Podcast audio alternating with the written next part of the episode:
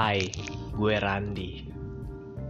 Di podcast ini gue akan menceritakan kesedihan gue, keceriaan gue, kesenangan gue, kecemasan gue, dan lain-lainnya sebelum gue tiada. 8 Februari, tanggal di mana gue lagi merasakan gak nyaman banget sikap orang ke gue. Gue tuh gak nyaman didinginin orang. Karena gue merasakan gue tuh di rumah udah sepi. Di rumah gue kurang perhatian.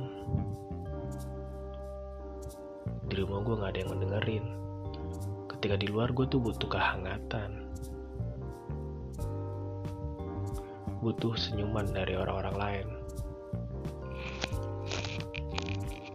Karena itu, ketika orang-orang curhat ke gue, gue tuh memikirkannya. Gue ingin membantu, tapi gue gak bisa. Gue sangat sedih ketika gue gak bisa ngebantu. Karena kalau gue gak bisa bantu, artinya gue gak berarti buat temen gue. Hal itulah yang selalu gue pikirin. Tapi lo harus sadar, Andi. Semua orang punya hak untuk bersikap seperti apa kepada lo.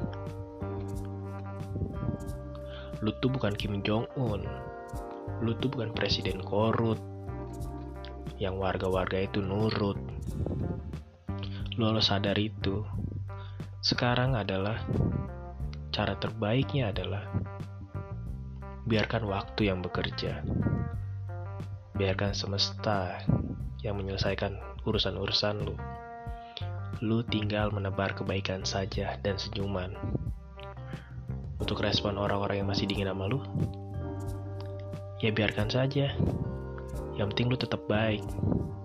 Ingat, lu tetap baik sebelum lu tiada. thank you